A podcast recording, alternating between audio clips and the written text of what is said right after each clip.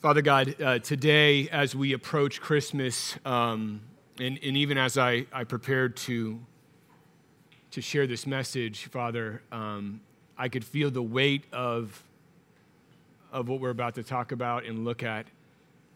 And um, I just want, before my friends, to ask you and plead with you for you to remove anything of the flesh in me and put it to the side so that as we look at your word, as we engage the reality that we're going to look at today, Father God, that focuses in on the joy that we have in Jesus in this season and in every season, Father, that you would speak clearly and powerfully, Father God, that you would remove error from my mouth, that you would remove anything that I might say that would lead my friends in the wrong direction and that you would anchor all of us, myself especially, in the truth of your word.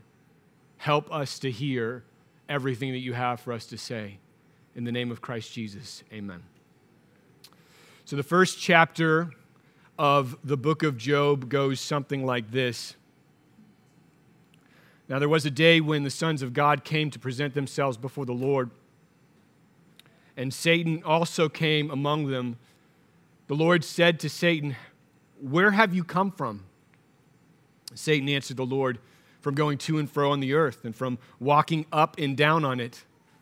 And the Lord said to Satan, Have you considered my servant Job, that there is none like him on the earth, a blameless and upright man who fears God and turns away from evil? Then Satan answered the Lord and said, Does Job fear God for no reason? Have you not put a hedge around him and his house and all that he has on every side? You have blessed the work of his hands, and his possessions have increased in the land.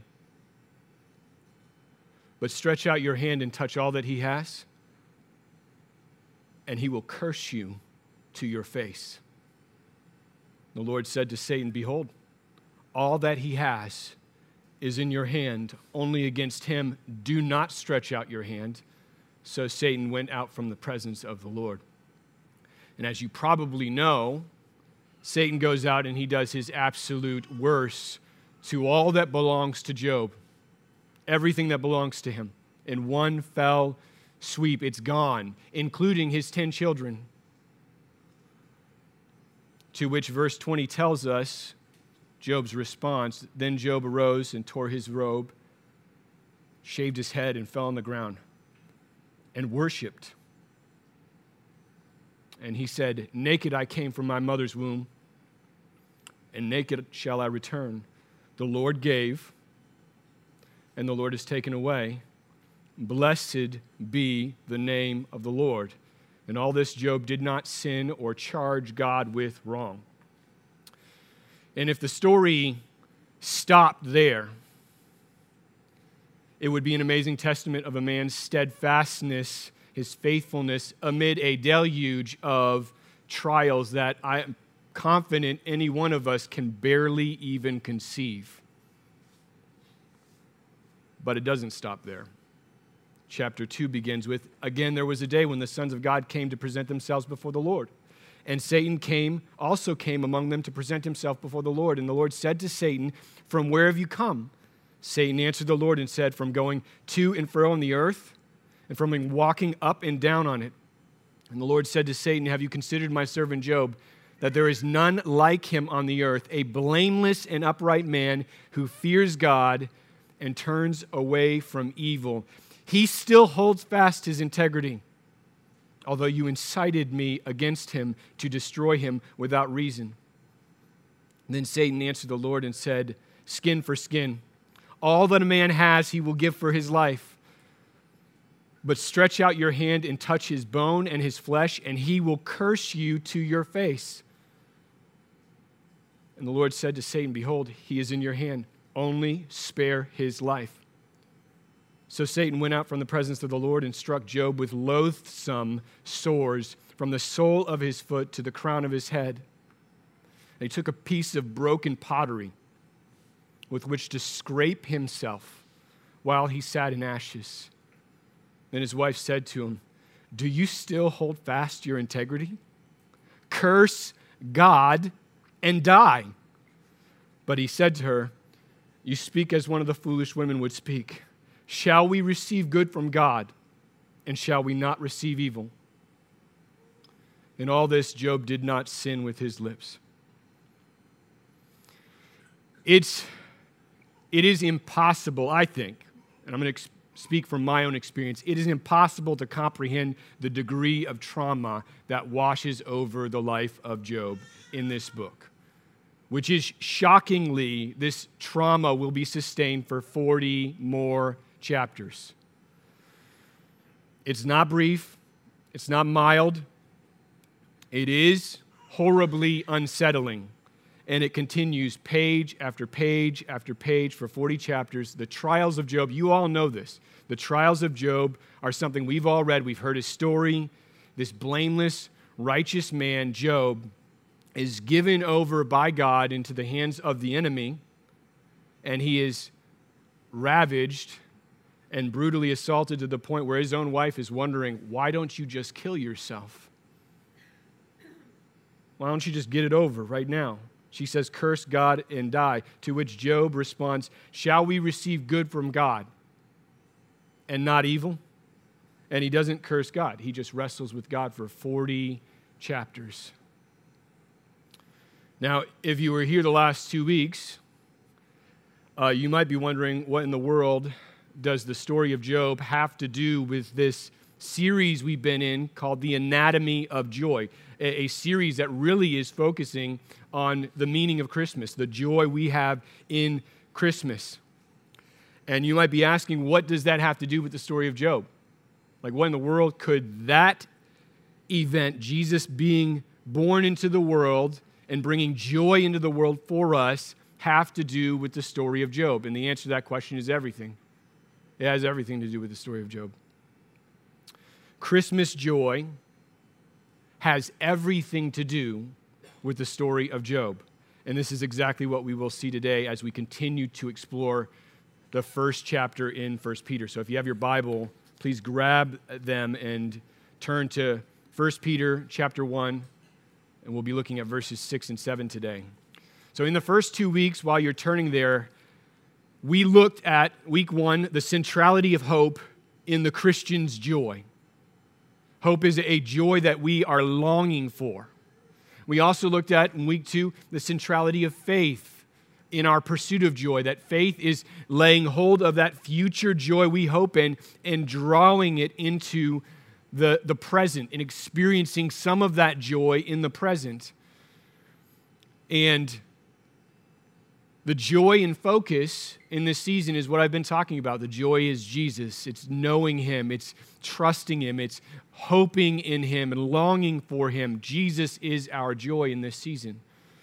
But at this point in 1 Peter, after engaging faith and hope, he takes a hard right turn. Peter seems to jump off script and go somewhere we don't expect him to go. I didn't expect him to go. In Peter's survey of the anatomy of joy, we find Job. We find a glimpse of Job that we all know at some level. And verse 6 and 7 will tell us that one of the parts of our joy is something that does not seem to fit in the puzzle of our joy. It doesn't seem to fit. It feels disconnected from any kind of joy we would ever want. Yet Peter says that it is deeply connected to our joy. And this something is pre- precisely what we just read in those passages about Job. This something is the suffering that someone experiences in the world who loves God, someone who trusts in Jesus. The pain that they experience in this world, being grieved by trials in this world, that is part of this joy that Peter is painting as he draws up the diagram. So I want you to listen to verses 6 and 7, 1 Peter 1 we're just going to look at these two verses. We're not going to look at any other verses uh, in 1 Peter 1 today, just these two. He says, In this you rejoice. There's our joy. Though now for a little while, if necessary, you have been grieved by various trials, so that the tested genuineness of your faith, more precious than gold that perishes, though it is tested by fire, may be found to result in praise and glory and honor at the revelation of Jesus Christ. So when, when Peter says, just backing up a little bit, when Peter says, in this you rejoice, he's talking about the joy that we were referring to in the beginning, the joy that's experienced in hope, the joy that's experienced in faith, which came in the previous verses. And this joy is the joy of Christmas. It's the joy of, it's the joy of a Christian. It's the same joy that 2,000 years ago, that angel, when he proclaimed to the shepherds good news of great joy, that's the joy he's talking about. And we've seen this. Peter, in verse 8 of the first chapter here, refers to it as an inexpressible joy filled with glory. This is that joy that he's referring to. But Peter, in verse 6, like I said, introduces something that is seemingly contradictory to joy. And for most of us, incomprehensible in our framework of what joy should be. He says, In this you rejoice, though now for a little while, if necessary, you have been grieved by various trials. And this word, though, is critical here because Peter recognizes the tension that you already feel. He knows that as he's writing it. I have to put though here because this isn't going to seem right to them. I have to put though here because this is going to seem very strange. What I'm about to tell them is going to seem strange. No one intuitively connects suffering with joy. And Peter's about to do it. And he's like, I need to put though here. And so our question is, how is it, how is he doing this? How is he, how is he connecting joy with being grieved by various trials? And this is, this week as I was preparing this, um, this week was interesting in just terms of prayer requests that came in to me and just in reflection on this last year, in the last year and a half, to be perfectly honest, in our body, there's been a lot of trials and suffering and pain. And as I'm going through this message, figuring out what God is saying here by the Holy Spirit, I recognize that, I mean, even in just the last few days, some of us have experienced great suffering. And that means we need to hear this. We need to hear what God says, not what Jeremy says. It doesn't matter what Jeremy says, it matters what God says. The only value we will have here is if God actually speaking into this situation. And here's the deal I love you guys. You guys are my friends. I know that I need to hear this. And I know that we can't, as a church, afford to miss this. If we're going to have this joy, we need to know how does our pain and our suffering and our trials, how is that woven into the joy, the inexpressible joy that the angel declared to the shepherds years ago? And so this text is speaking to all of us. Peter begins here in this passage with the words, though now for a little while, which tell us a few things. The first thing, though now for a little while, tells us is that this pain isn't something in the past that he's talking about it is a pain they're experiencing now. It's a pain that we're experiencing right now. This is not a past trial that we just gone past and we can reflect on it and say, yeah, God was good in this. This is suffering that is being experienced in the moment, which tells us something amazing. It tells us that the Christian, this is, if you think about how strange this is, the Christian has the capacity to have joy in the middle of suffering. That's not normal. That is not normal. They have the capacity to do that. It's an astonishing thing that the joy of a Christian is not contingent on circumstances or events or what's going on in my life or any other kind of tragedy that has collided with my life. Their joy isn't ultimately based on that. Their joy, the joy of the Christian, is fueled from a completely different source and therefore the excruciating waves of sorrow, though they are very real, though they should cause us great sorrow that we are experiencing them, they're not the anchor of our joy. The event is not the anchor of our joy. Something else anchors us. And the second thing that Peter tells us here is um, that our pain, if you look at this, now, though now for a little while, our pain is not permanent.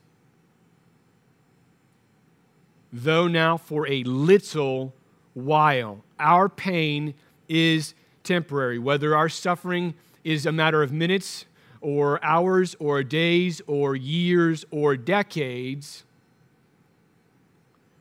it is temporary. As Peter says, it is a little while, it's a momentary thing, even if we don't feel that in the moment.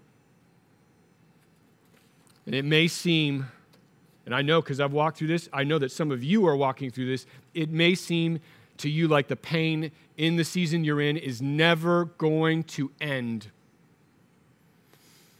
It's been months or maybe even years.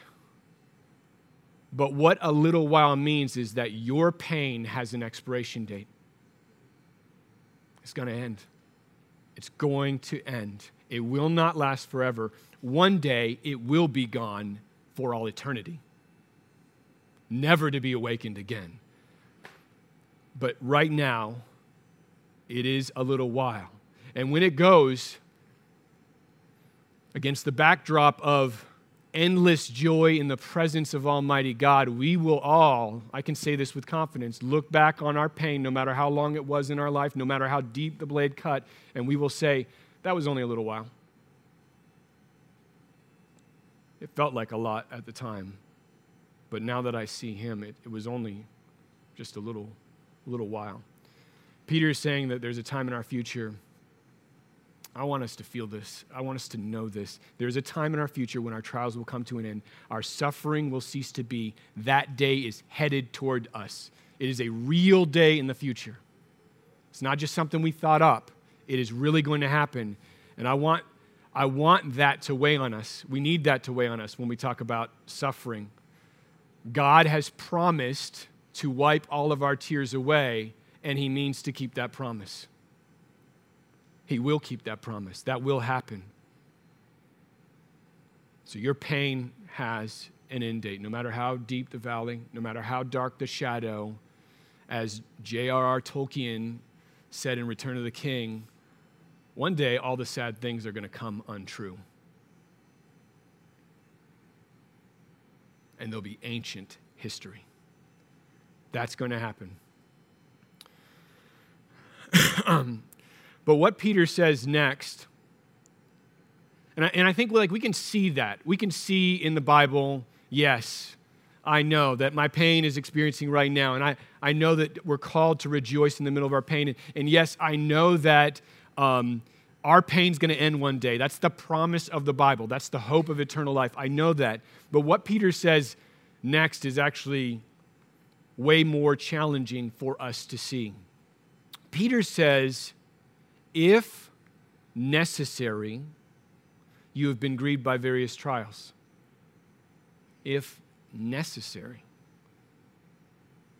He is referring to trials in the life of a Christian as being necessary. And that's a hard, it's a hard concept to understand that there can be a kind of pain that a, a God who loves me, who delights in my gladness, and who is infinitely gracious to me, there's a kind of pain that he would deem necessary. Or another word, essential. But here's the thing as we read through Scripture, we find that among all the Christians and really every person of faith in the scriptures, everybody who trusts in God, there is this ex- expectation that under the providence of an infinitely loving, infinitely gracious God, we should still expect trials in this world. We should still expect and anticipate pain. That trials and sufferings should not be a surprise, especially to the Christian, which means that under the hand of a sovereign God, they're not a mistake over an oversight or an oversight. They're not something that just slipped under the cracks. He's like, where did that come from? The trials and the suffering actually exist for a reason in our lives. For example, 1 Peter 4, at the end of the book we're in, he says, Beloved, do not be surprised. Do not be surprised. Do not be surprised at the fiery trial. That word fiery, he's drawing upon what he said about gold earlier. Fiery trial when it comes upon you to test you as though something strange were happening to you. But rejoice insofar as you share Christ's sufferings, that you may also rejoice and be glad when his glory is revealed. Peter's saying here, Christians, don't be surprised about the fiery trial. Just don't be surprised as if there's something strange or weird happening to you. It's not strange. Because in chapter one, I described it as necessary. It's not strange. And this isn't just Peter's opinion in this book, this is literally everywhere in the New Testament. Um, for example, Acts 14. You remember the scene. Paul is in Lystra. They don't like what he's saying. So they stone him to death, effectively. They drag him outside the city. All of his friends gather around him, wondering where they're going to bury him. He stands up, picks his bloodied body off the ground, and then when he comes back through Lystra, he goes into the city, stays there for a while. When he comes back through Lystra, he tells the disciples to continue in the faith because it is through many tribulations that we must enter the kingdom. That was his discipleship plan. This is how you learn to be a Christian. First step many tribulations is an expectation and not a surprise. There's only one path into the kingdom through many tribulations. Jesus himself, if you remember John 16 33, in this world, you will have tribulation.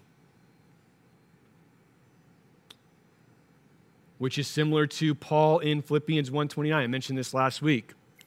Paul says here, "For it has been granted to you, as he's talking to Christians, that for the sake of Christ you should not only believe in him,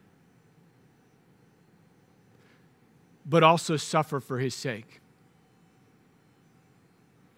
This is a remarkable verse if you just think about what Paul's saying here. He's saying that God has granted to you, Christians, not only the faith with which you trust Jesus, but the very suffering that comes along with that faith, the very, the, the very adversity that comes along with that faith. That's what granted is. Granted is, in the Greek, it's another word for being given a gift. And the giver of our faith here is clearly God. And Paul, Paul is saying in Philippians 1 this is a package deal. It's a package deal. It's not just faith, it's faith and suffering for his sake. And if we're tempted to say, well, Jeremy, look, all these examples here seem to be about persecution or about trials that you experience um, being a Christian and proclaiming the Word of God um, that, for example, losing a loved one or um, struggling with depression or anxiety or all sorts of tragedies and traumas, illness, sickness, disease, they can't be part of the equation in this passage. And I would humbly beg to differ. And I have a lot of reasons for differing from the Bible. But I'm going to suggest here that all suffering in this fallen world as it presses down on the life of a Christian is exactly what Peter and Paul and Jesus have in view when they say the word tribulation or when they say the word trial.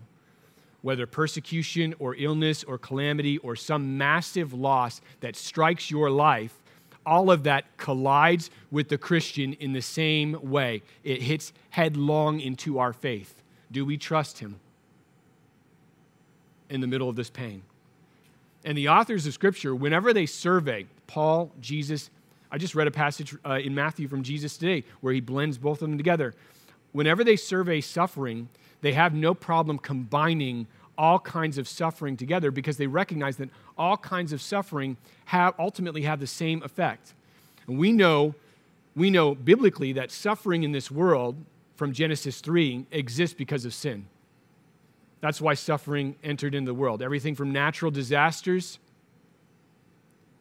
to human evil against other people. All of that comes from sin. And it shows us the, the violence of this world, the darkness of all of that, suffering and pain, show us how ugly sin really is. They're a, a kind of reflection of the moral horror of mankind loving anything more than God, which is the essence of sin. That's the basis of sin. And so suffering is a picture painted for us about how vile sin really is. But that doesn't mean that all suffering that we experience in our lives is because of our own sin. Job is a great example of this. Sometimes it has nothing to do with our sin, and we're still suffering. Yet, Peter, as he writes this first chapter, would refer to these trials, all of them, as necessary in this passage. And the reason is because suffering in this world doesn't just show us the horror and the, the, the moral vileness of sin, of defacing and dishonoring God by loving other things more than his infinite beauty and worth. Suffering also shows us the value of Jesus Christ. Shows us the beauty of Jesus. And this is true about all kinds of suffering, whether it's persecution or whether it's cancer or whether it's a car crash that takes someone you love. All kinds of suffering can be funneled into this same crucible. Let's listen again to 1 Peter 1, verses 6 and 7. In this you rejoice, Peter says, though now for a little while, if necessary, you have been grieved by various trials, so that the tested genuineness of your faith, more precious than gold that perishes, though it is tested by fire, may be found to result in praise and glory and honor at the revelation of Jesus Christ. And Peter's saying here, we've been grieved by various trials. This is necessary. This is necessary. To be grieved by trials isn't a surprise, it's part of the framework of your joy. Because he says the words, so that so that. So that the tested genuineness of your faith may be found to result in praise and glory and honor at the revelation of Jesus. All suffering tests the genuineness of our faith. And the words so that tell us why. It answers the question why is this necessary? Like, who would think this is necessary? And he answers this. Peter says, It is so that Christians in this life who are forgiven of their sin before God, who are given the righteousness of Jesus Christ, and who are blessed with a relationship with God still experience suffering. The words so that tell us the trials and the pain that we experience in our life are not random, they are not just circumstantial, and they're not meaningless. So that tells us that there's a purpose in our pain. There's a purpose in our suffering. We experience trials so that, Peter says, our faith would be tested and proven to be genuine.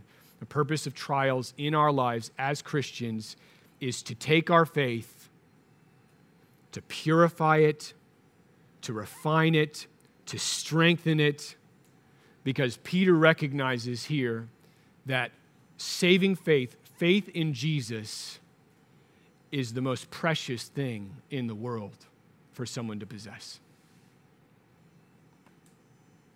He says it's more precious than even gold, which is, Peter at the time is reaching for the, the highest possible value he can find. Gold, infinitely more precious than gold. I mean, gold was the apex at that time of all that one could possess. And Peter says, next to nothing, when it's set against faith. It is nothing because gold perishes. You test it with fire, you purify it with fire, but it's going. Like it, it is next to faith worthless because real faith doesn't perish. True faith, which we said last week, we defined it as receiving and embracing all that Jesus is for us in the scriptures, who he is. That faith is, Peter says, more valuable than gold. It's more valuable than anything you could possess in this world. And the reason why is that faith is what gives us Jesus.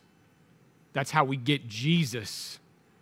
And for the Christian, there's nothing more important, there's nothing more glorious and more valuable than Jesus Christ. He is everything to us, and faith gives us Him. Faith is how we receive Him, and Jesus is our joy. And so, if faith anchors us to Christ, then this verse is telling us that God is going to great lengths in the middle of our trials, in the middle of our tears and suffering, to strengthen us and to augment that faith. He's saying that there's in our pain a divine purpose to secure our everlasting joy.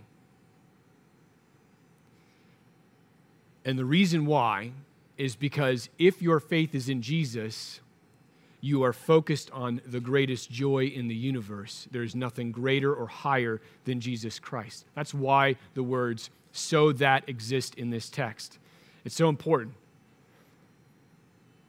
Because I think when we see the jagged violence of all the pain and struggles that we have in our lives, and I know a lot of them, when we look at those, we can forget that despite the enemy's evil in bringing those things about, God has a good in it, that there's a divine good purpose in it.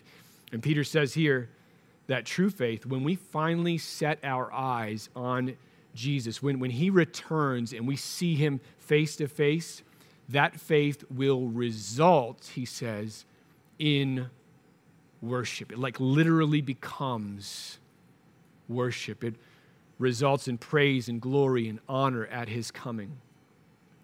And that's important. We looked at that when we looked at hope. But what I want to look at now here is what that means in the present. Because that's something that's going to happen in the future. That's going to happen. Your faith will become praise and worship. But that's not all that Peter's saying because he's talking about pain right now and he's talking about joy right now. And so, how in the season of suffering, how is it that we experience joy? When we trust Jesus without being able to see him with our physical eyes, how do we experience joy in that moment? And Peter's going to tell us. To cling to Christ when your whole world is falling apart is one of the greatest acts of worship a person can commit to. It's one of the greatest acts of praise and honoring and glorifying of Jesus that someone can do in their life because it shows how valuable he really is to you.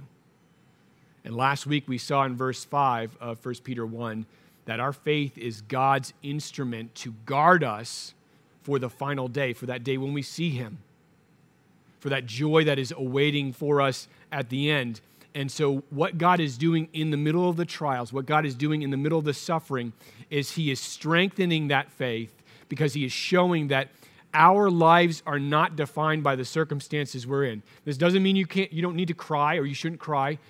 You absolutely weep. You absolutely go through the emotional rigors of the pain. But there is underneath all of the sorrow a joy that the Christian has.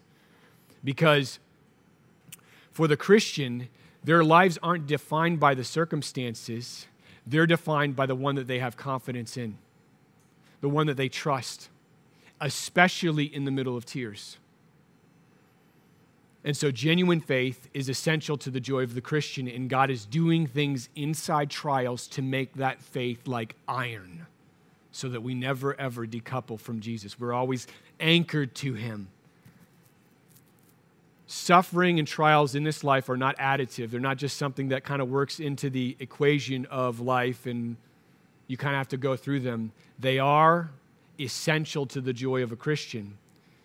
Because if the object of our joy is Jesus, and faith in him presses us into the embrace of that object, then suffering is forcing us deeper into the arms of our Savior, deeper into the arms of our Christ, our Jesus. And he's telling us with every tear that this world isn't our home, that we belong to him, reminding us that He is the solution. That in the trauma that fills this world, that the suffering that we have functions as a crucible, burning all the parts of our lives that try to cling to things in our life instead of clinging to Him, instead of clinging to the joy found in Him. And this is exactly what is going on with Job at the beginning of this message. Satan told God, Listen, you take away all that you've given him, take away all of that, and he's going to curse you to your face. He's going to do that. He's going to curse you. In other words, He only loves you because of your gifts. Take away your gifts, He won't love you. He doesn't love you, God, because of who you are, infinitely, intrinsically. He loves you because what you blessed Him with. And so take that away, and He'll hate you with every breath. That's what Satan is telling God is going to happen. So God allows it. Note that Satan can't just do what he wants. God's not like, who is watching Satan? You let him do all this stuff to Job? Satan needs to come to God to get permission to do anything. Anything. And he does that here. And although Satan is desperately trying to obliterate Job's faith and make him turn against God, God allows it because inside, in, inside the actual suffering, inside the pain, it is actually serving God's purpose in Job's life. Because Job's suffering carves a path for him to something that is more beautiful and more glorious than he could have possibly imagined. Better than what he had at the beginning of the book. And we see this right as Job is about to give up. Now, listen to this final exchange between God and Job at the end of the book. Job is about to give up. This is before God restores anything to Job. He hasn't given him back anything yet. In chapter 42, it says, Then Job answered the Lord and said, I know that you can do all things, and that no purpose of yours can be thwarted. Therefore, I have uttered what I did not understand, things too wonderful for me which I did not know. I had heard of you by the hearing of the ear, but now my eyes see you. Therefore, I despise myself and repent in dust and ashes. The gift in the book of Job, at the end of this book, isn't the restoration of all that Job had. He does get that. The gift at the end of the book is this I had heard you of, by the hearing of the ear, I had heard of you by the hearing of the ear. But now that I see you, you're more wonderful than I could have ever possibly conceived of. There's no way that I would have even thought that you were this great, this glorious, this amazing. The gift at the end of the book of Job is that he gets God. He gets God. And in a, a moment's time, in a split second, as he's saying these words, it's all worth it. 40 chapters are worth it. The restoration of Job's possession and his health being restored at the end and him getting his children back, they're merely an echo of this one scene where he comes face to face with God where he's confronted by the splendor of God's worth and beauty. And James in the New Testament, when he reflects on this in chapter 5 of his book, he says something amazing. Listen to how James describes this event in the entire book of Job. Behold, we consider those blessed who remained steadfast. You have heard of the steadfastness of Job and you have seen the purpose of the Lord, how the Lord is compassionate and merciful. I mean, at first blush, I'm like, are you reading the same book? Those 42 chapters, a lot of it was written with tears. In one hand, a pen to write it, in the other hand, a piece of broken pottery. And James says, You want to know what the story of Job was about? It was about compassion, it was about the mercy of God. Because there is a vision of God that a human being can have that is impossible to have unless you've cried tears of pain in your life. There's an experience of the worth and reality of God that is impossible for people who have not sobbed themselves to sleep at night because they lost someone they loved or because they're suffering some kind of horrendous experience. And that vision is what James is talking about. Paul tells us in Romans 8 18, For I consider the sufferings of this present time, and I believe he means all the sufferings of this present time, are not worth comparing with the glory that is to be revealed to us. And what this passage tells us is that God wants you to be happy. He wants you to have joy and gladness more than you've ever wanted that for yourself. But He's not interested in, in merely momentary happiness. He wants your joy to be the highest possible joy in the world, and He wants that joy to last forever. That's what God desires for you. And there is only one place in the universe where that kind of joy possible. It's called Jesus Christ. 1 Peter, the book of Job, all of the Bible never ever downplay the ugliness of suffering.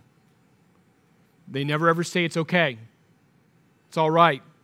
They never look over it and apply a, a paint of a coat of paint to cover it up. The Bible handles suffering and, and, and pain and trials as what they really are. They're ugly, they're horrible in this life. We should hate suffering in this life. But what Peter and Job and what the entire course of Scripture do tell us is that our suffering isn't meaningless.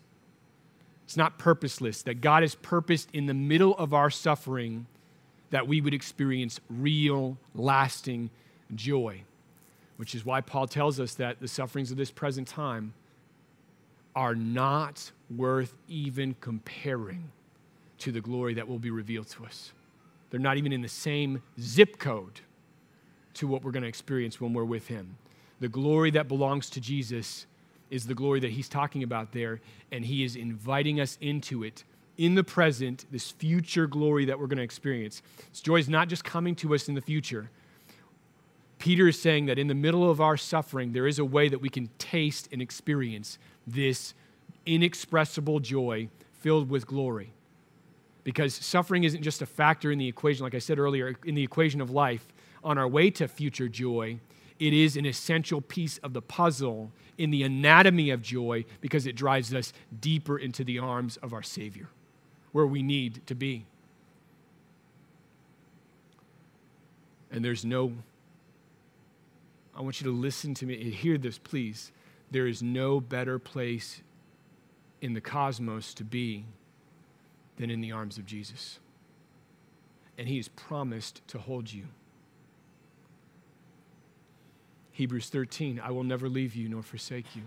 I will never leave you nor forsake you. Jesus isn't going anywhere. He's there with you. He knows exactly what you're experiencing. And one day, He's going to stick His hand on your cheek and He's going to wipe away those tears, and you're not going to cry anymore the sad things will be untrue. A life filled with suffering in all sorts of different forms, in various trials, we'll look back on them and we will say, like 2 Corinthians 4 says, light momentary affliction. It happened for a little while. It was bad, but it's nothing compared to Him. It is nothing compared to Him. That's going to happen. That promise is going to happen. Lay hold of it in the middle of your suffering. Recognize that He's with you there. He wants you to be glad there because He's all that you need. He's all sufficient for you. Jesus is enough. And the reason we can say that with confidence is because what we're about to celebrate here in the next few minutes. Communion, the Lord's Supper, is the reason why we can, the, the event that, that it points to is the reason why we can say this with confidence because if Christ Jesus is your faith, then everything I've said to you today doesn't just apply to Job, doesn't just apply to the people that Peter was talking to, it applies to each one of you. And so, if your faith is in Christ, I would ask that as you take the elements today in the Lord's Supper, that we would remind ourselves, we would remind each other in conversation, we would remind ourselves, because we're so prone to think of this, that one day suffering will come to an end for all of us because Jesus is the object of our faith. And He took the cup of our suffering and drank it all the way to the bottom. And on that cross, He purchased for us with His own blood eternal joy and the kind of faith we would need to have it one day. He bought that with His own blood. That wasn't free. He paid for it in his own suffering. So please hear me. Your suffering will have an expiration date. It's going to end. But Peter tells us in, in the middle of it, it is not meaningless, it is not pointless. The purpose of our tears is to bring us closer to Jesus.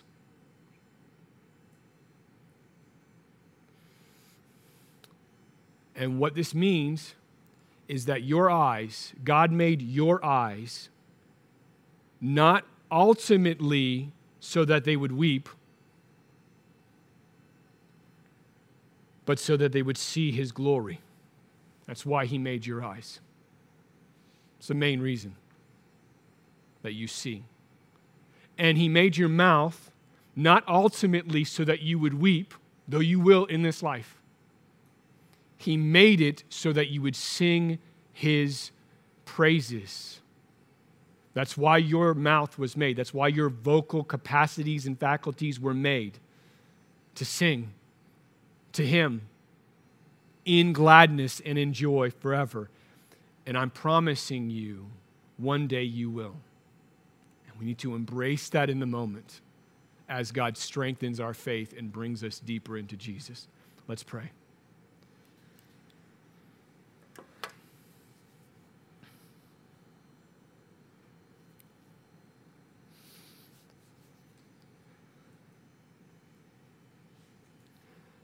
Father, it's impossible to compass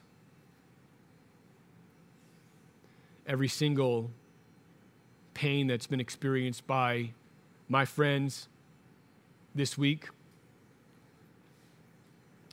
this month, this year. It's, it's impossible to even begin to fathom some of the pain that has been experienced here. But I know that you do. And I know that you're with us in the middle of it. You are holding our breaking hearts together with your own two hands, and you are telling us, I'm not going anywhere. We need to hear that. We need, to, we need to hear that as we worship. We need to hear that in the middle of communion. We need to hear that and know that that is true. You are not going anywhere. And Father, as the trials of this life begin to slough off of us the, the parts of our hearts that are trying to cling to things that are in this world as though they are eternal, that you would help us have the wisdom and the sight to see by the eyes of our hearts through the pain and into the joy, like Jesus did in Hebrews 12. That we would see your joy, your gladness, what we are being invited into in your presence. And that, that in, in seeing that with the eyes of faith, it would stream into the presence, the present, and we would know you, Father God. Help us to experience that this week, today. And I pray that you'd be with us in this season, Father God, that we would see the essentialness of these parts of joy as being something that you've woven in the fabric of our hearts since the moment that we saw you and loved you. And help us reflect on that in this season as we celebrate Christ. We ask this in the name of Jesus. Amen.